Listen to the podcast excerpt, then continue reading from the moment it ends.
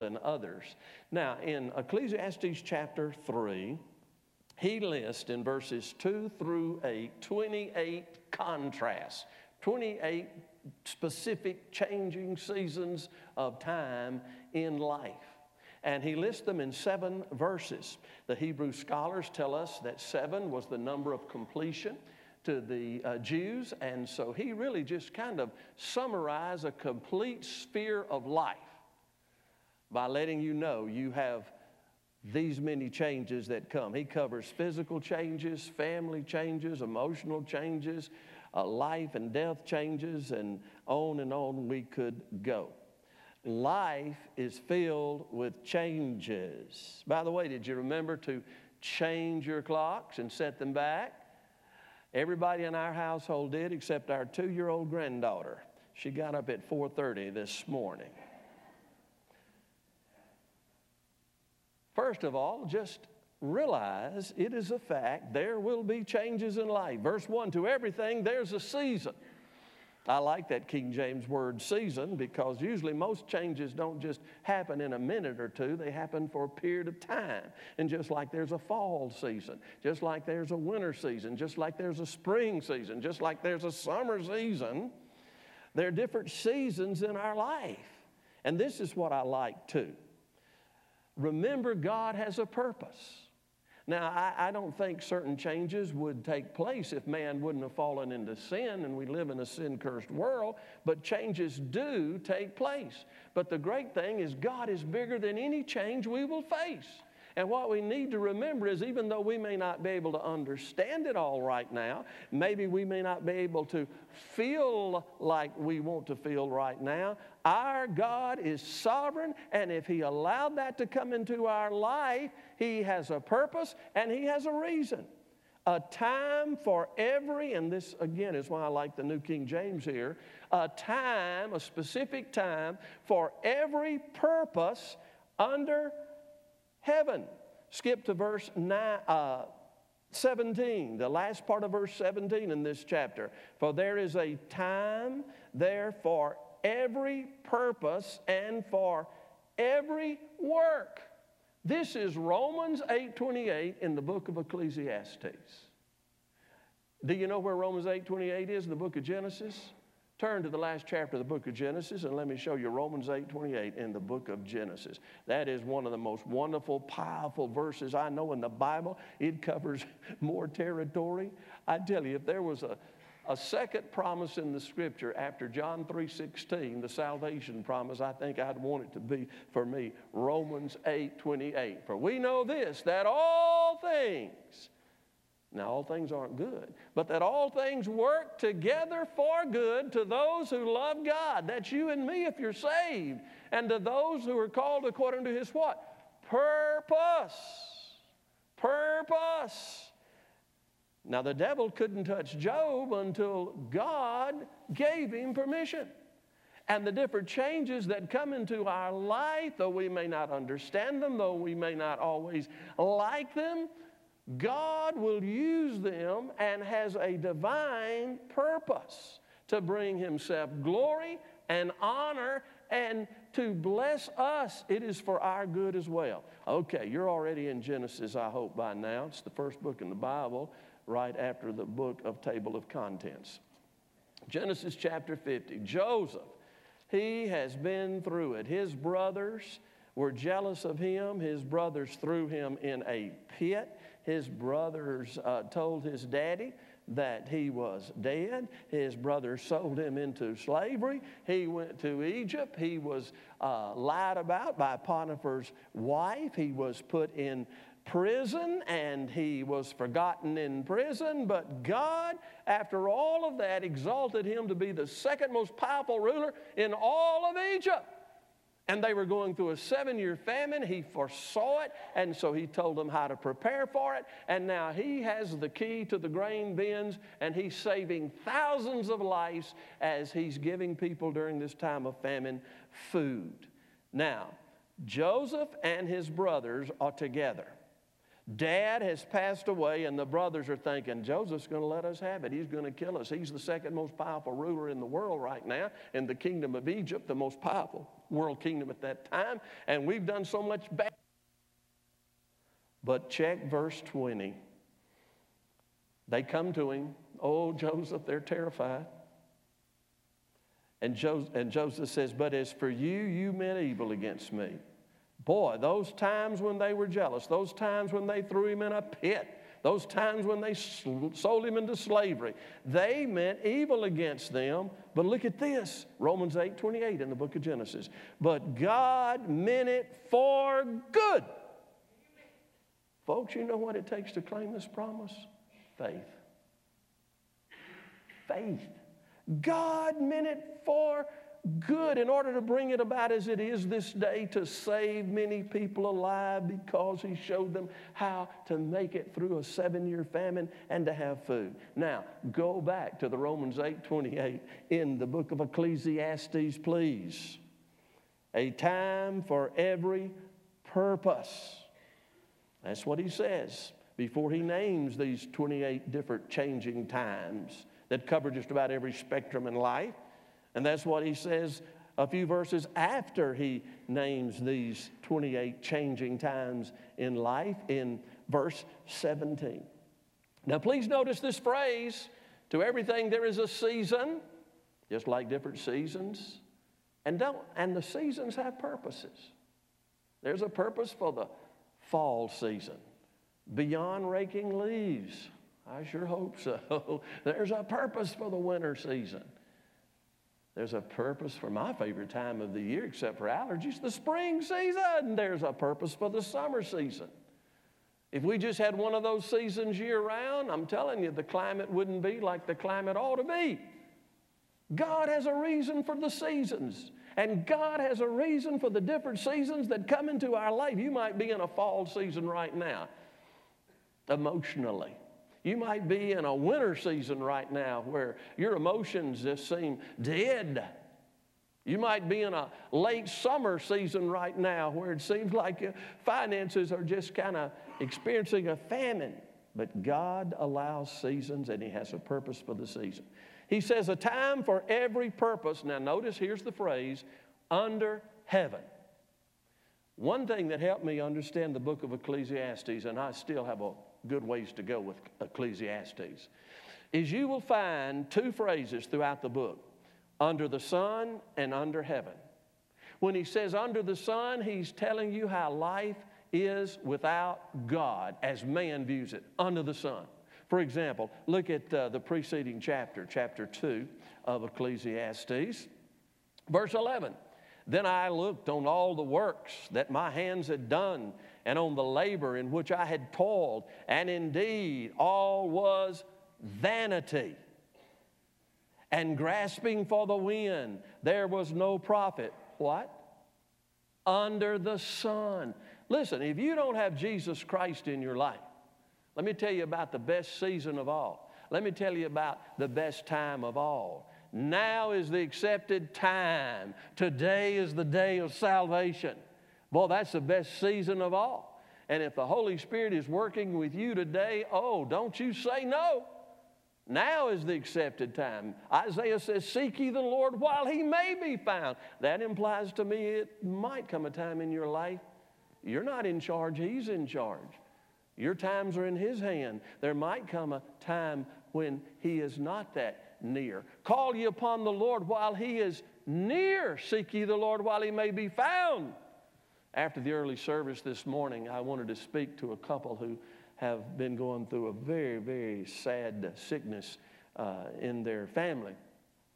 And uh, I, I, noticed this couple kept waiting on me, kept waiting on me, kept waiting on me.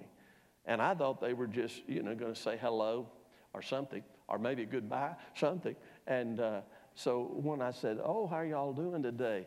That man looked at me and he said, Well, I'd like to join the church. Do y'all, but I've got a problem. I'm not saved. Do y'all require that? I said, You know better than to ask that question. So we were able to share the gospel with him today on the very back row uh, during the Sunday school hour and see him uh, accept Christ as his Lord and Savior. Now's the accepted time. Amen. Heaven rejoiced over that. Okay. Here he says in chapter 3, he's going to tell you about life under heaven. Now, what does that speak of? Life under the sun, leaving God out, it's vain. No real purpose, no real meaning. Life under heaven, that means you've got God in your life the way God sees it. It has meaning, it has purpose. Even the weird times in life. God has a reason, God has a purpose, doesn't he, Billy? Billy told me that first time I ever met him. He was in a very serious wreck.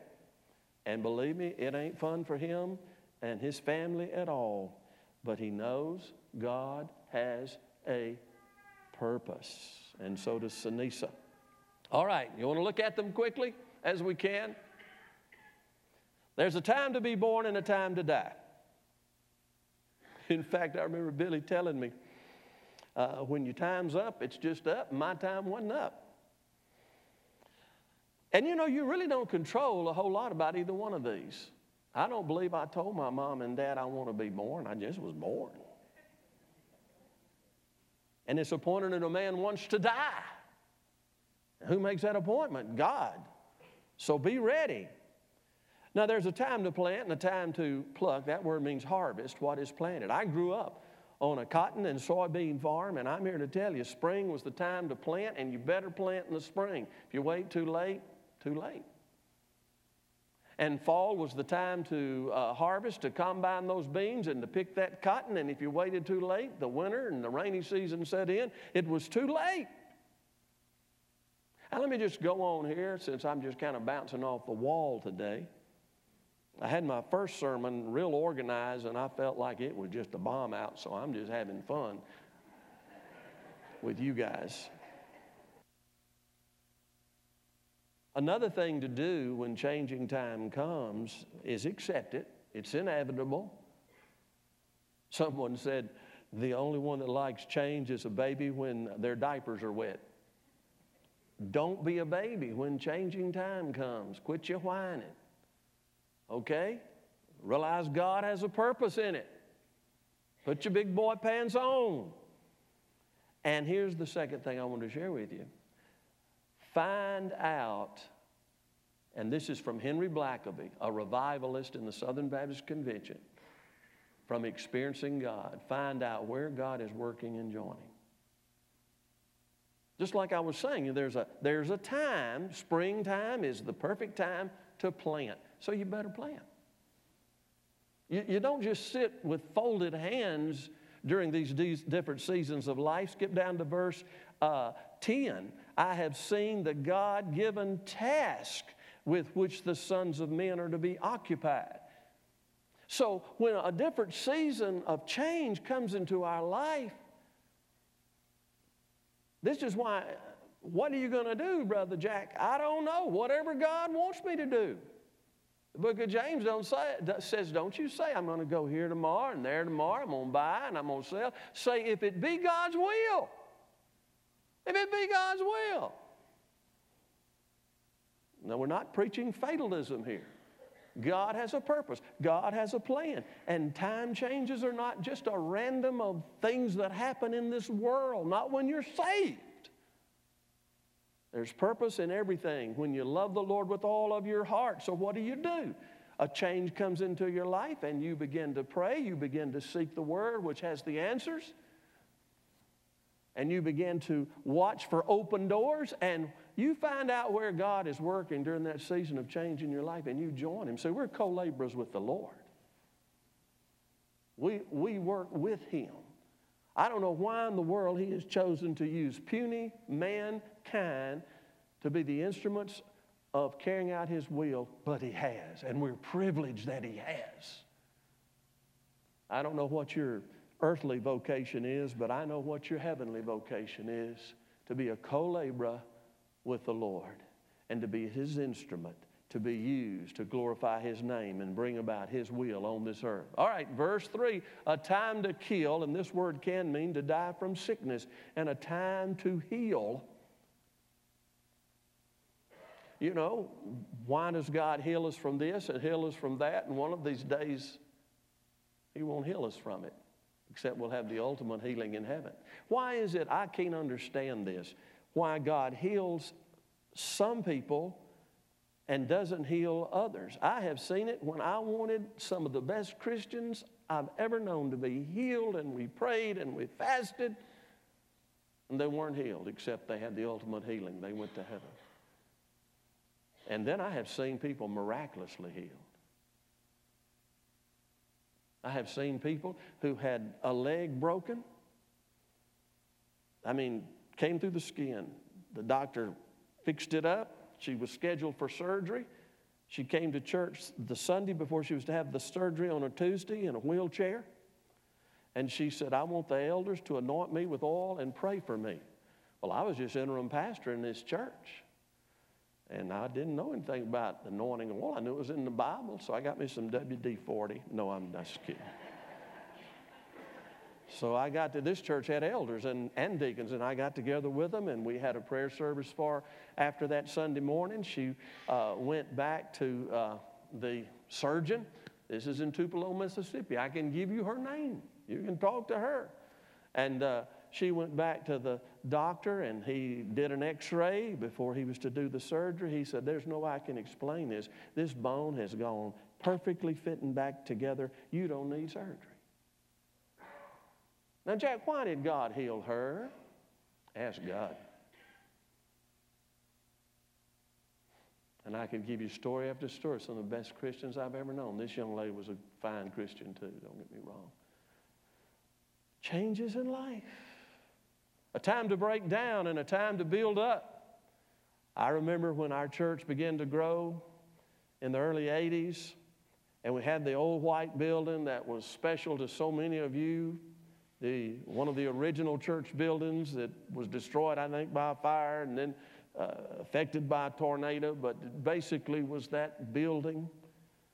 But we needed parking space and we needed to, to build the educational part on this building to have Sunday school space. Every Sunday morning, we had Sunday school over there, and every Sunday morning in the summer, Dan Riley, our youth minister, pastor at Calvary Baptist Church now in Knoxville, Dan Riley and I would take turns. It'd be his Sunday one Sunday, my Sunday the next, and we'd get these spray cans that shoot out about 20 feet to kill wasp.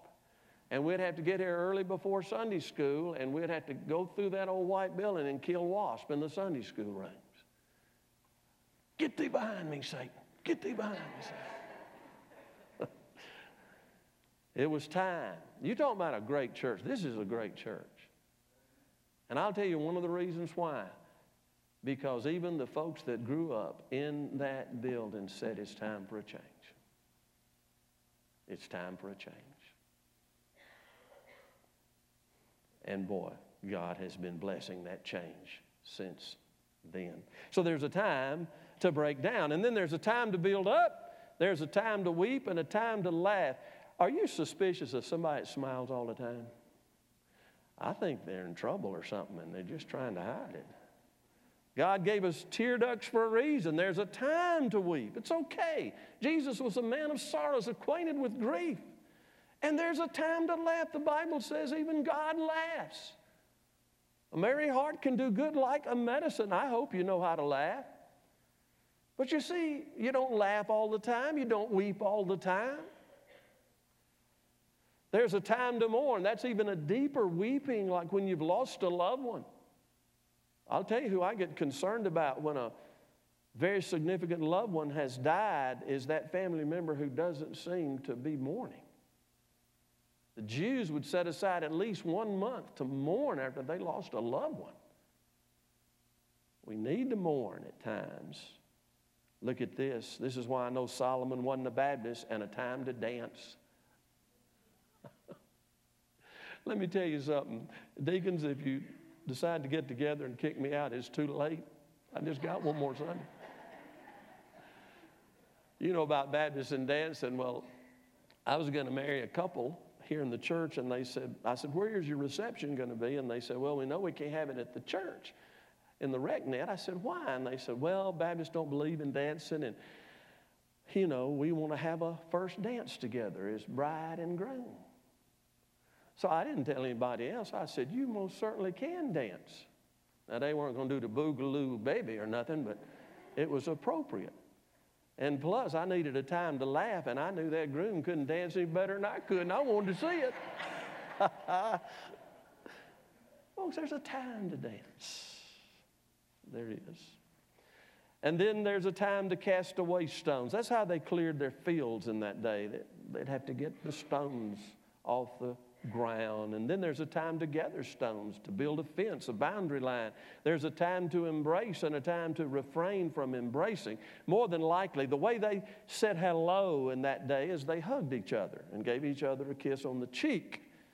And it's saying there's a time to, to visit people. And then they're saying there's a time when you ought not over visit people. Book of Proverbs says you can wear out your welcome. There's a time to gain, there's a time to make money, and there's a time to lose, to let that money go. And I've got a footnote here, especially during the Sunday morning offering. No. there's a time to keep. Fellas, quit fussing at your wife for keeping certain things. but remind them of the second part of this and a time to throw away. There's a time to tear and a time to sew. This could refer to them tearing their garments in mourning and then sewing them back up because it's a new day. It's like David. After his baby passed away, he got up, he washed his face. It was a new time. A time to keep silence. Oh, I need to highlight this one and put an asterisk by it and a time to speak. Don't talk all the time. Talk some of the time. Listen.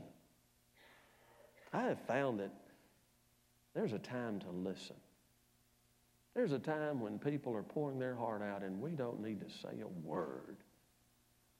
And I know how it is. You're tempted, especially if you're an encourager like I am, you're tempted to not even halfway listen to what they're sharing because you're thinking about what you're going to tell them. Sometimes you just absorb what they're saying and share the burden with them. A time to love and a time to hate. Now, we're never to hate people. Read the book of First John. But we're to hate certain behaviors. I hate abortion. I hate it when I hear people take my Lord's name in vain. Okay? And there's a time of war, and there's a time of peace. And that's something we need to pray about every day. Well, my time is gone, and there's a time for the preacher to shut it down. And I've got several more points, but let me just simply point you to verse 11 he has made everything beautiful in its time. God is going to use the change that's taking place in our life, and if we'll love Him and praise Him and serve Him and be faithful to Him, He's going to make something beautiful out of it. Leanne, you told me that was going to happen to us. And folks, Fishbowl's best days are ahead. He's going to take this time of change and he is going to make something absolutely beautiful out of it. Let's stand to pray together.